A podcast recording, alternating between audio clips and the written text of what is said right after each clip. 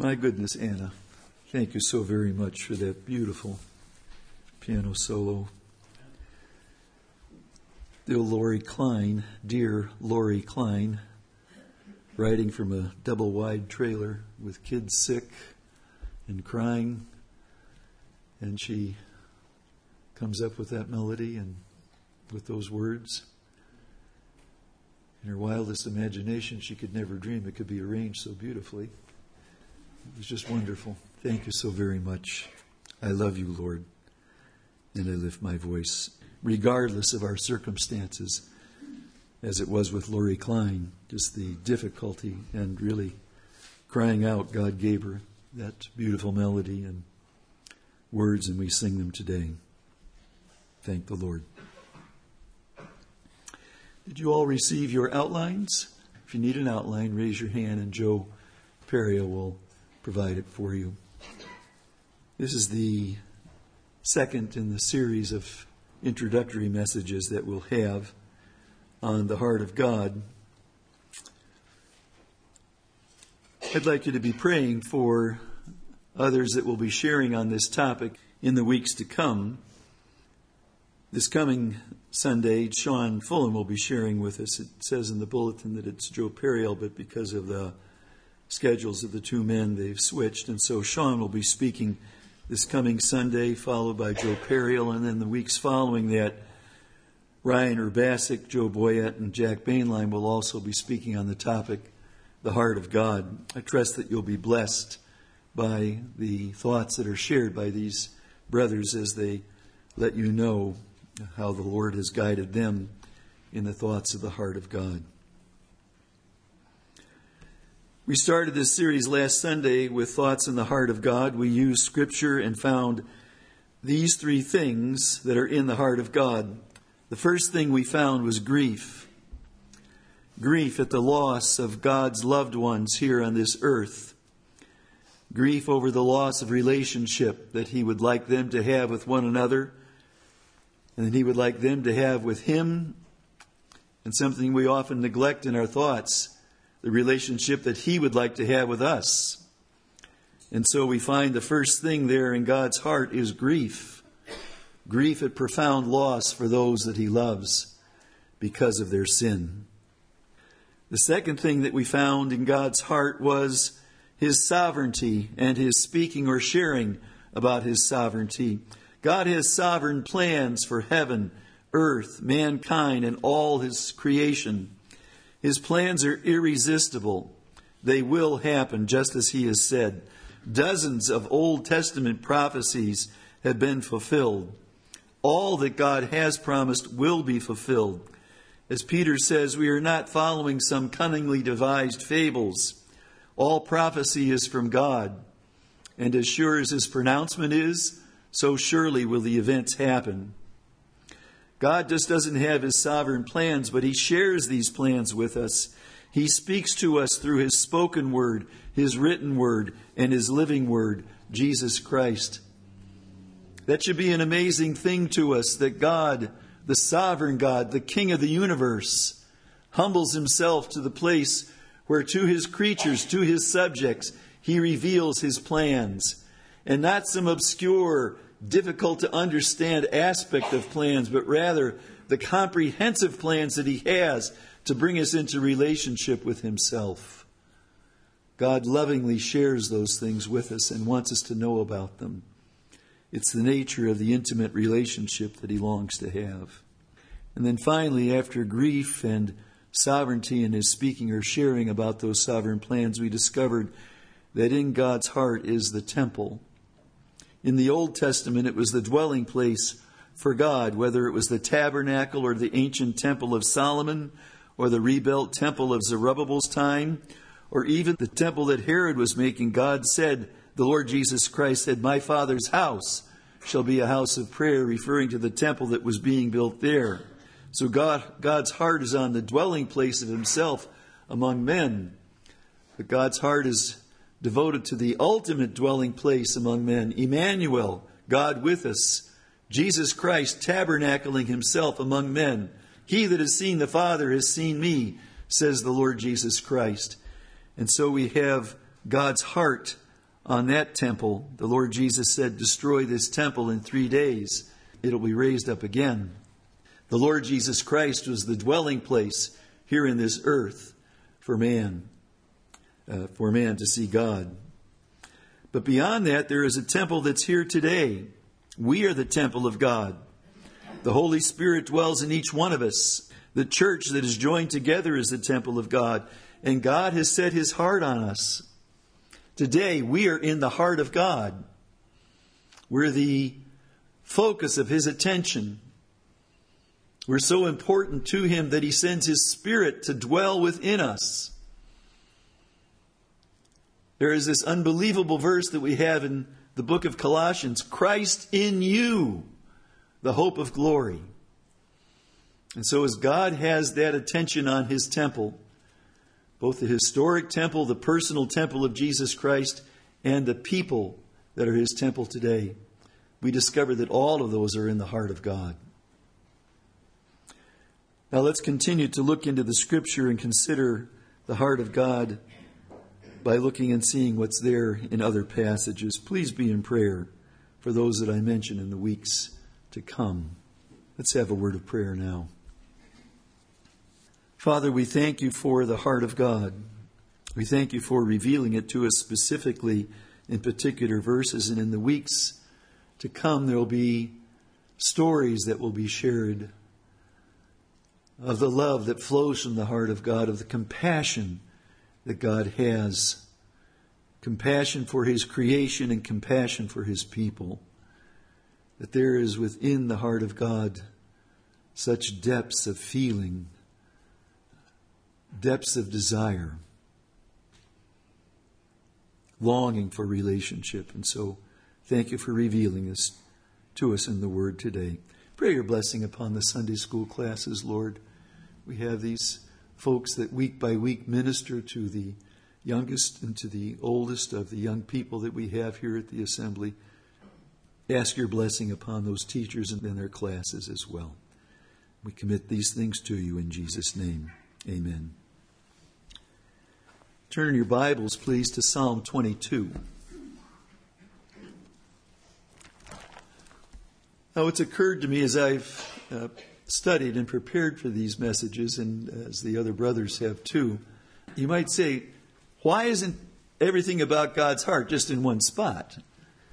Why don't we find it all listed there and uh, refer to it there? Well, that's the wonder of studying the Scripture. It's God inviting us to peruse, to look through, to ruminate, to meditate, to be involved in His Word, and to discover. I'm glad Heather's not here. it's like me asking her, now, sweetheart, you know, just give me all the ways you love me right now, will you please? And, you know, put it in the Cliff Notes version and give it real quick so I can take It.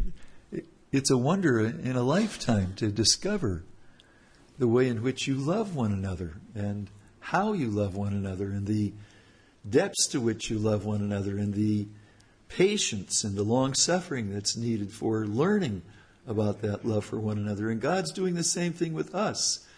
He's letting us know this is what's in my heart, but pursue it, look for it, learn about it. And here we have Psalm 22 before us. There's something that is in the heart of God all through the things that we have found in the heart of God so far. Whether it is the grief of loss, His sovereign plan, His speaking and sharing with us, or His heart being on the temple of the Lord. That's you and me. The only way that the grief of God can be relieved, the only meaning that brings the focus of His sovereign plan and His sharing and speaking with people, whether it's weeping because of the sin that occurs in the Garden of Eden or all the way to the worship of the Son of God in heaven itself.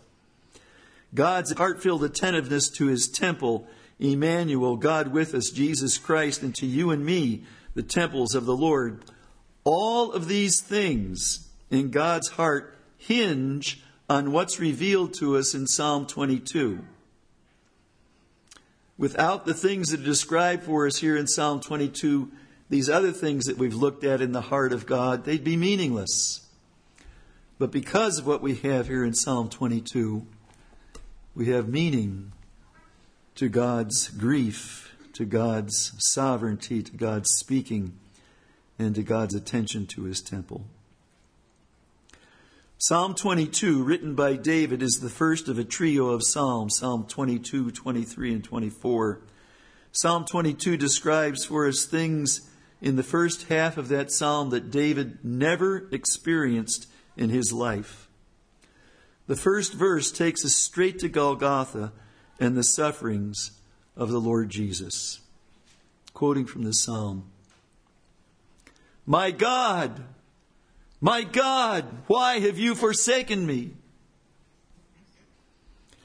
This cries out from the psalm, but it cries out more importantly from the cross. The perfect man, the last Adam, the sinless one who became sin for us, is being judged by the holy, righteous God. All of the sin from every person in the history of the world is placed into the precious body of Jesus, that heavenly man, and he is bearing God's judgment for us. And his mind goes back to Psalm 22, and he cries out as God is judging this perfect man who now has absorbed all of the sin of all mankind into himself, and he cries out sincerely, My God, my God, why have you forsaken me? Please notice it's not my Father, my Father, why have you forsaken me? The Trinity of the three persons of the Godhead can never be broken. Even on the cross, when Jesus Christ is bearing the sins of all mankind, there is never an abandonment by God for his Son. There is judgment upon this one who is bearing all the sin of all mankind. My God, my God, why have you forsaken me? says the man, Christ Jesus, in bearing the sin of the entire world. Dear ones, we look in the offerings of the Old Testament and we see the sin offering. In the sin offering, the offerer was to place his hands on the head of that offering. And then the offering was taken outside the camp. It was not permitted to be burned upon the altar, the brazen altar, where things ascended to God as a sweet smelling savor.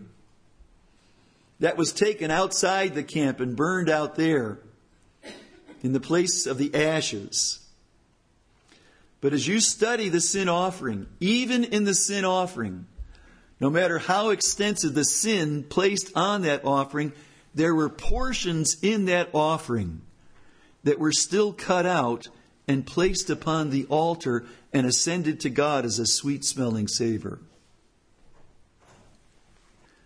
No matter how great, how numerous, how awful, how hideous the sins of mankind, no matter how deep my own personal sins are, and placed upon the Lord Jesus Christ, He is infinitely greater than any sin that can be placed upon Him. And there is something in Jesus Christ, even there on the cross, that is pleasing to God and acceptable to Him. And God cries out, Jesus Christ cries out from the cross, My God, my God, you're judging me as the sin bearer. This marvelous relationship that we've always experienced here in this earth as a human being, as the tabernacle, as the temple, that's broken. But there's something deeper, eternal, that can never be broken. The eternal bond between the Father the Son, and the Spirit of God. We go to verse 14, we can read the details here in Psalm 22 of the crucifixion that's written here a thousand years before there's crucifixion. There is no method of death that's like this in the Old Testament. Here in verse 14 it says, I'm poured out like water. All my bones are out of joint. My heart is melted like wax within my breast. This scene, this experience has been in the heart of God, the sufferings of Calvary. We look into the heart of God and we find that the crucifixion has been in his heart for all eternity. Now, you might say to yourself, uh, Phil, you're applying a prophetic remark about the sufferings of the crucifixion from Psalm 22 and that are repeated by the Lord Jesus on the cross, and you're extending those and saying that God has always had that in his heart? It's a bit of a stretch, isn't it? Yes, that's exactly what I'm saying. Listen to what these other scriptures have to say to us. In Matthew 17, verses 22 and 23, Jesus said to the disciples, The Son of Man is about to be delivered into the hands of man. They will kill him, and he'll be raised on the third day. The Lord repeats this prophecy at least three other times to the disciples. In Luke 24, after the Lord Jesus is raised from the dead and he's walking with the two on the Emmaus Road, Jesus said to them, O foolish ones and slow of heart to believe all that the prophets have spoken. Was it not necessary that Christ should suffer these things and enter into his glory. And beginning with Moses and the prophets, he interpreted to them all the scriptures, the things concerning himself. In Acts, 20, in Acts 2, verse 23, on the day of Pentecost, 50 days after the resurrection of the Lord Jesus Christ, Peter speaks these words Men of Israel, hear these words. Jesus of Nazareth, a man attested to you by God with mighty words and wonders and signs that God did through him in your midst. As you yourselves know, this Jesus was delivered up according to the definite plan and foreknowledge of God. And then finally, 40 years later, Peter writes in his first letter in 1 Peter chapter 1, You were redeemed with the precious blood of Christ, a lamb without blemish or without spot, who was foreknown before the foundation of the world. Whether it's a few months before his crucifixion, as he spoke to the disciples, or whether it's going back thousands of years, as the Lord Jesus Christ explains to the two in the Emmaus Road, or whether it's an eternal fact, as Peter speaks to us on the day of Pentecost, Jesus was delivered up according to the plan and foreknowledge of God. And here in uh, 1 Peter, the, it was known before the foundation of the world. The crucifixion of Jesus Christ has been in the heart of God for all eternity. The need for that to take place, for there to be an acceptable sacrifice for the sin of mankind, is something that's been in God's heart. And the sufferings that would take place there on the cross, that's been on God's heart for all eternity. Without the death, burial, and resurrection of Jesus Christ, we have no meaning. It's Paul speaking in 1 Corinthians 15. If Christ is not raised from the dead, we are of all most miserable. We might as well eat, drink, and be merry. But the fact is, Jesus Christ has been raised from the dead. He's alive, and it puts meaning into all that takes place in our lives. And God has that in His heart, and has had it in His heart. When David penned the words of Psalm 22, God the Father, God the Son, and God the Holy Spirit knew of this particular, painful, indeed excruciating excruciating, out of the cross, ex cruce, excruciating event.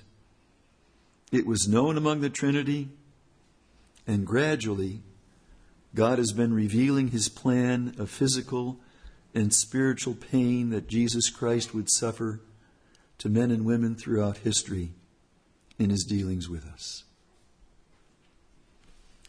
The crucifixion was and is in the heart of God. Now, I speak to you as one who deeply appreciates the way in which we meet.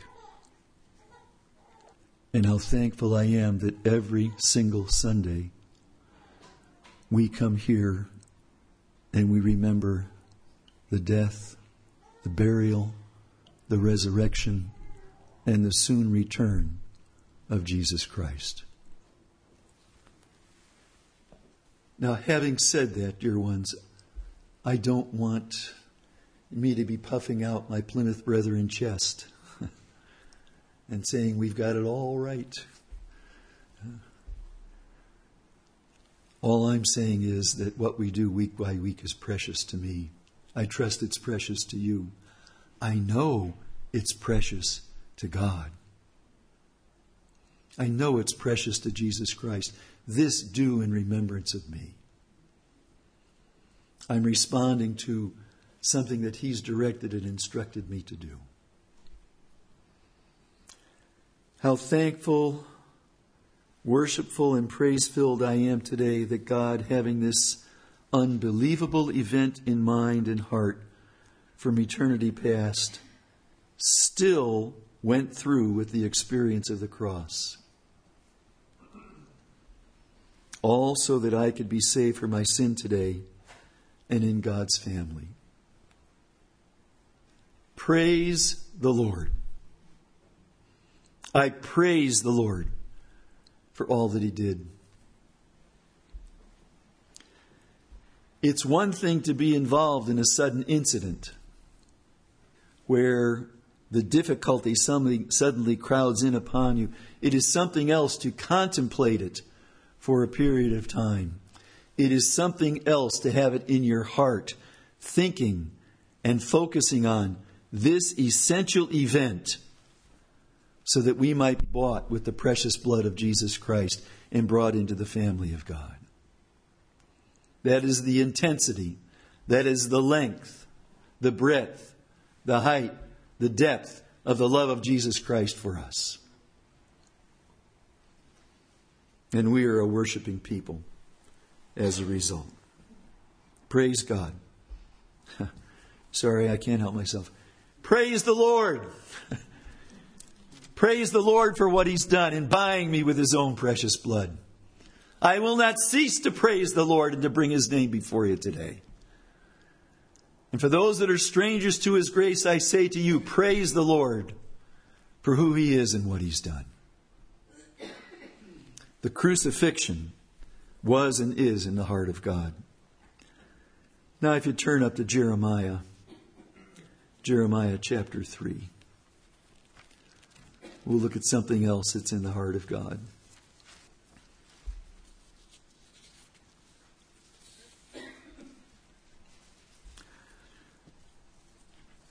Shepherding is in God's heart for his people.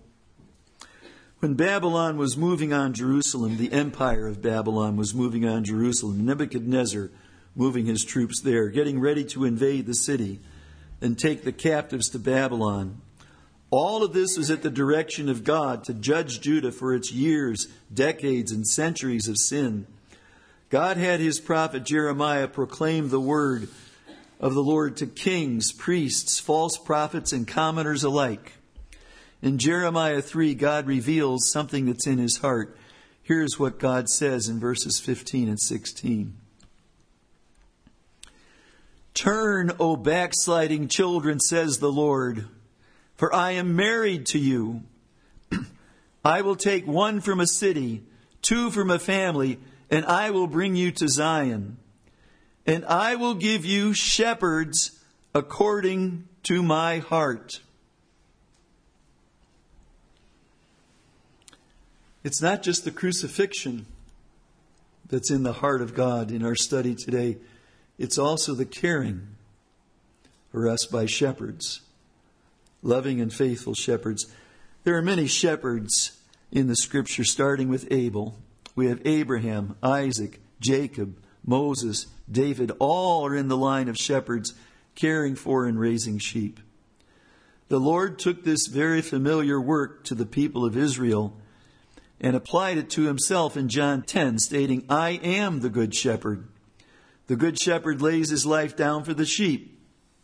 He further says in John 10, For this reason The Father loves me because I lay my life down, that I may take it up again. No one takes it from me. I lay it down of my own accord. I have authority to lay it down, and I have authority to take it up again. This charge I've received, this opportunity to do this I've received, this authority I've received from my Father. The Lord Jesus sets the highest standards for shepherds and their ministries. In the books of Jeremiah and Ezekiel, God rails against false shepherds that are in Israel. Those who were there in Israel at that time to guide, guard, and protect the sheep in the fold of Israel instead led God's people astray, allowed them to wander unprotected, attacked, encouraging them in idol worship. Instead of feeding the flock, these false shepherds fed themselves from the flock. They ate the meat of the sheep. They clothed themselves in the skin and the wool of the sheep that the shepherds are supposed to protect. And God cries out here in chapter 3 and in other portions of both Jeremiah and Ezekiel that He'll provide shepherds after His own heart to take care of His people that He loves so passionately. In the heart of God, we have such profound grief for the evil of His people, but even more profound grace, calling to His people to turn and repent from their sinful ways and he'll give them shepherds according to his own heart. Shepherding is deep in the heart of God. The Lord Jesus is the good, great, and chief shepherd who longs for us to turn, and he will be the shepherd of our lives. He's the good shepherd because he gave his life for the sheep. He laid his life down and he took it again. He is the great shepherd because he brought us from death to life by faith in him. He is the chief shepherd because he shepherds his flock, his church, and graciously invites others to help with his shepherding work. The privilege that it is to be a shepherd, an elder, an overseer, a bishop of God's people.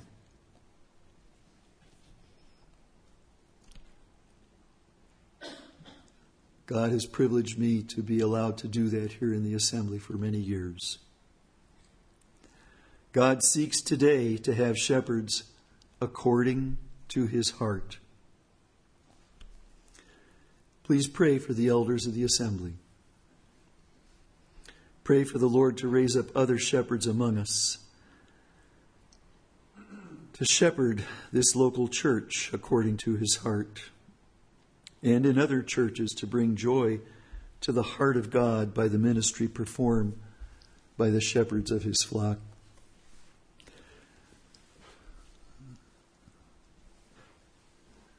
Here's a confession by this elder. The more I study the Lord Jesus, the farther I realize how far short I fall from being a shepherd like the Lord. That is a confession that each of the elders here can make.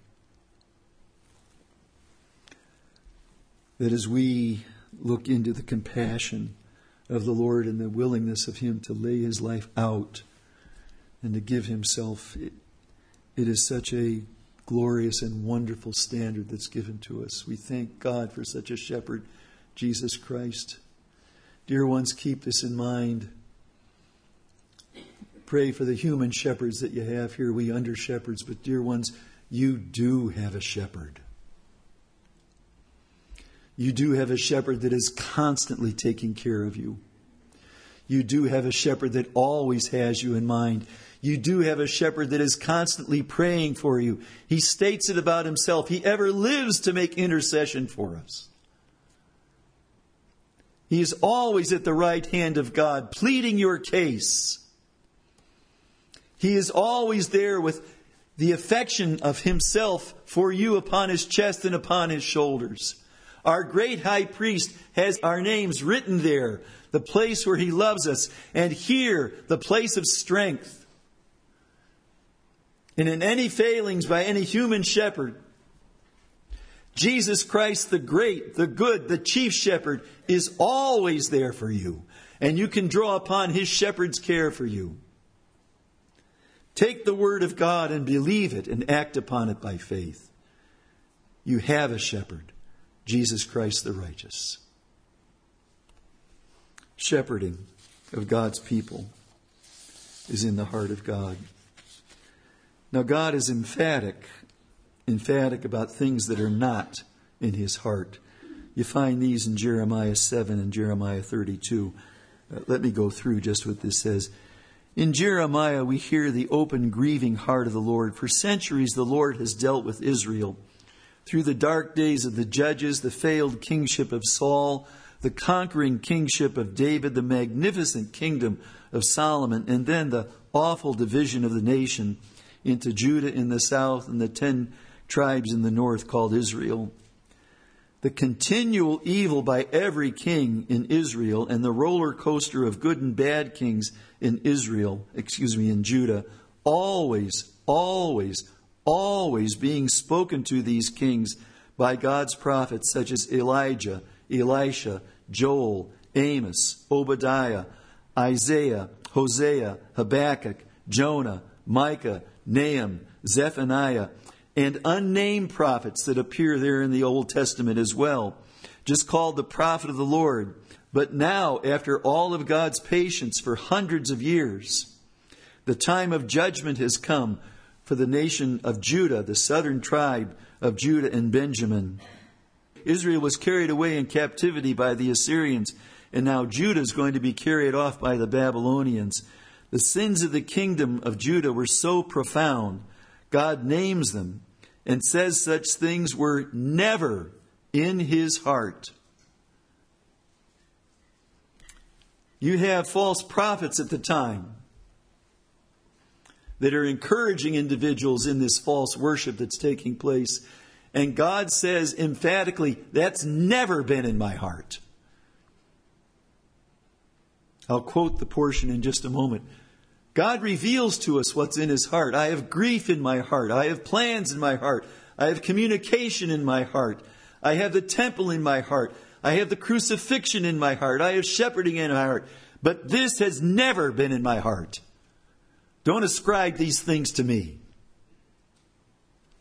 This is what it says in Jeremiah 7:31 and 7:32-35. It's in grief about the sins of Judah.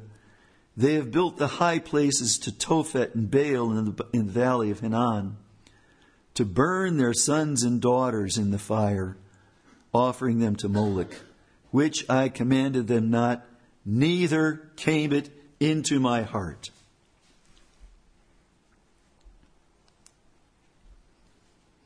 Today, the evil in the world that abounds in so many ways never has been is or will be in the heart of God. And he takes the time to tell us this. The enemy is at work in this world, of which he is the prince. The systems of this world are evil from his design. The many people of this earth follow in his murderous, lying paths bringing destruction to themselves and to those who participate in their sinful ways. I can't stand it when someone says, in the insurance thing, it was an act of God that took place. As if God somehow has taken his finger and afflicted someone at a point in time. God has no interest at all. It's not in his heart to hurt or to harm, to cause evil.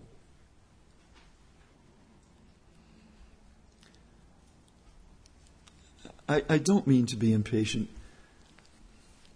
Please don't speak to me of the consequences of mankind's evil actions and then wag the finger at God and say, Why don't you do something about this? I did do something about it. I sent my son. I've given you my word. You have a choice in which to live. For eternity or for hell. That's the choices that you have to make. And many of you here on this earth have chosen to make this earth into a living hell. Please don't come to me and beg me. For why don't I act? I have acted. Oh, how wonderful to live in a day of grace. Where the gospel of God is available to all who believe. I'm going to read this paragraph twice. The heart of God is to save, to love, to extend grace, mercy, and peace, to bind up the wounded, to free the prisoner, to bring sight to the blind, hearing to the deaf, speech to the dumb, walking and running to the lame, and life to those dead in their sins. This is the great God we know, love, and worship this day. We stand for this. The heart of God is to save, to love, to extend grace, mercy, and peace, to bind up the wounded, to free the prisoner, to bring sight to the blind, hearing to the deaf, speech to the dumb, walking and running to the lame, and life to those dead in their sins. That is the God that we love, know, and in whose heart we dwell today. Praise God for such a Savior and Lord and coming King. Let's have one final thought about what's in the heart of God from Isaiah 63.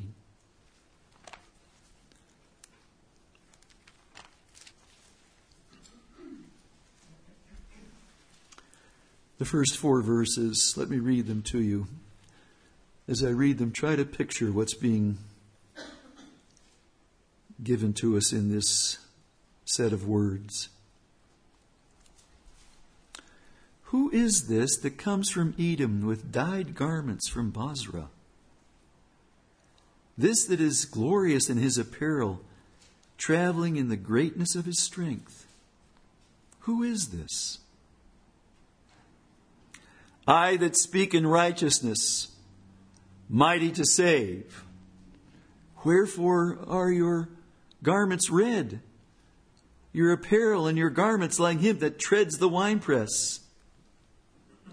I've trod the winepress alone, and of the people there is none with me. For I tread in my anger and trample them in my fury, and their blood shall be sprinkled upon my garments, and will stain all my raiment, for the day of vengeance is in my heart, and the year of the redeemed is come. Now, this is a startling picture of Jesus Christ. There's something that's in the heart of God. It's the day of judgment. It is telling us what the holy God will do in his righteous judgment upon his return to the earth as king and the needed cleansing of the earth of the sinful filth that'll be there at the time of his return. God has given every opportunity for salvation. The free gospel of faith, belief in Jesus Christ, has been proclaimed. Believe in the Lord Jesus Christ and you'll be saved. Let me make that proclamation today to everyone that's here. If you're a stranger to the grace of God, Believe on the Lord Jesus Christ, and you will be saved. It cannot be any simpler, plainer, or more easily understood. Christ is completing his church, and he will draw his bride into heaven in a moment, in the twinkling of an eye, and so she will ever be with the Lord. Now, this is what remains. An unsaved population of the earth facing seven hideous years of environmental, health, political, military, economic, cosmic, satanic evil such as the world has never seen. The last portion of these seven years is called the Great Tribulation. even during this time, the gospel of the kingdom will be preached. 144,000 sealed Jewish preachers are going to go throughout the earth during that time. And they're going to proclaim the very same message that John the Baptist had at that time.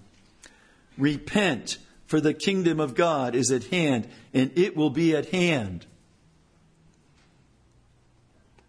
In just three and a half years, during this time of great tribulation, Jesus Christ is going to come back. The kingdom of God is going to occur. The one who left from the Mount of Olives will return to the Mount of Olives. And he'll come here and he'll establish his kingdom. And these preachers go throughout the land and they preach this gospel. The gospel is repent, the kingdom is at hand, and that will be accepted by God as faith in Jesus Christ. There'll be two other witnesses that will be sent from God with miraculous powers to proclaim the gospel with signs and wonders. These signs and wonders will be manifest. We think we see things now in the moment with our devices that we have. We can see whatever we want to. These two men, they're going to be killed, martyred. Their bodies will be there in Jerusalem. And it says very plainly that people will send presents to each other. I can do that today. I get onto my computer or my phone and I can send something from what's the company? Say it again. Amazon. Amazon. I can send it halfway around the world and they get it. And so the men are dying there and every eye can see them. And then suddenly they rise up from the streets of Jerusalem. They go straight into heaven. The gospel's been proclaimed. Not the gospel that I'm preaching today. Believe in the Lord Jesus Christ. The gospel then is going to be repent. The kingdom of God is at hand.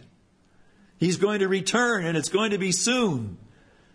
And he's going to be the righteous king.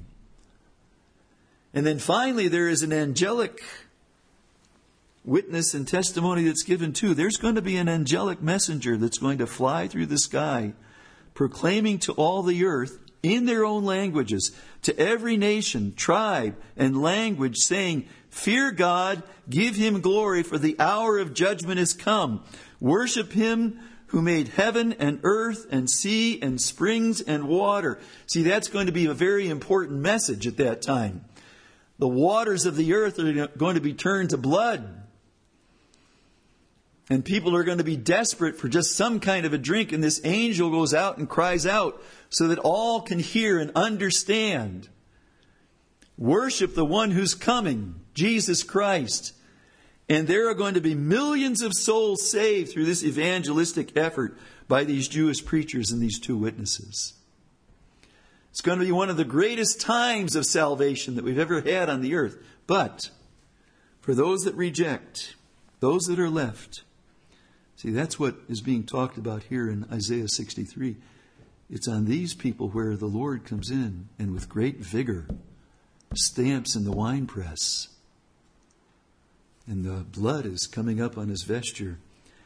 Those that are left, the rejectors of the gospel, loyal to the beast, bearing his mark, worshiping his, his image, encouraged by his false prophet, intent on destroying the nation of Israel and killing every Jew possible. These rejectors who curse God and do not turn to Him for salvation, they will be the objects of the vigorous judgment of God through Jesus Christ, the coming King. His garments are splattered with blood as he tramples the nations and dashes them in pieces like a potter's vessel. Now, that's the sovereign plan of God that's irresistible and will happen, and He shared it with us. This awful day of vengeance. We do not preach that gospel today. We preach a gospel of faith, belief, grace, mercy, and the goodness of God leads us to repentance. What's being described here in the heart of God is this awful day of judgment during this particular time that I'm describing to you. Oh, dear friend, how hideous is the reality the world will face. It does not need to be so for you.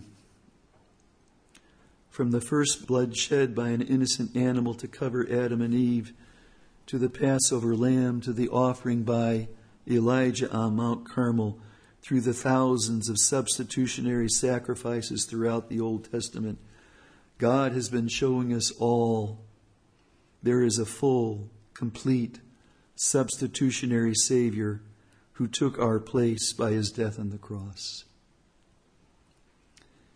He proved he's greater than death, greater than sin, greater than Satan, by the Lord Jesus Christ raising from the dead, ascending into heaven, and represents us at the throne of God right now. But see, not even this picture that we have here in Isaiah 63, that's not going to let us stop at the judgment of God. Let's look at verse 4. And the verse, and what is in the heart of God, does not end with the day of vengeance. There is this wonderful three letter word, and, that is there.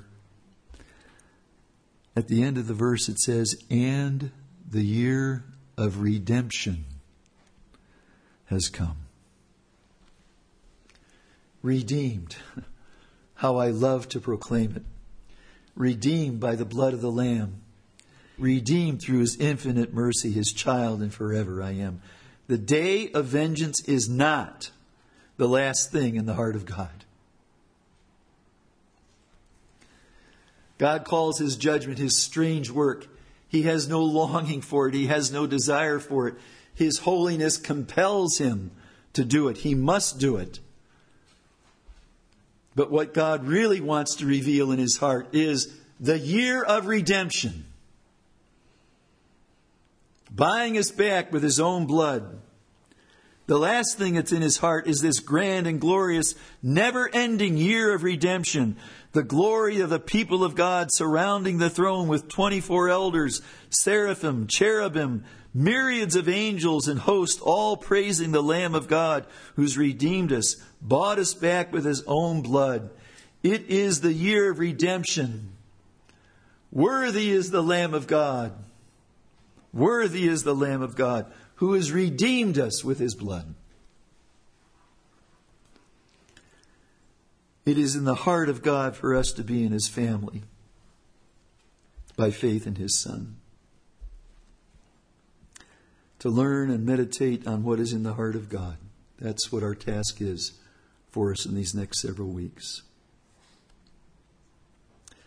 Grief, lamentation, loss of relationship, sovereign plans and sharing His plans with us his love and desire for his temple, the crucifixion, the shepherding of his people, sadly, his day of vengeance. But praise God, the last word, his redemption. That's all in the heart of God. Last week I spoke to you about a heart to heart talk with God. God's opened his heart to us. And he's saying, I'd really like to have a heart to heart talk with you. This week, I'm going to invite you to have a heartfelt response to what's in the heart of God.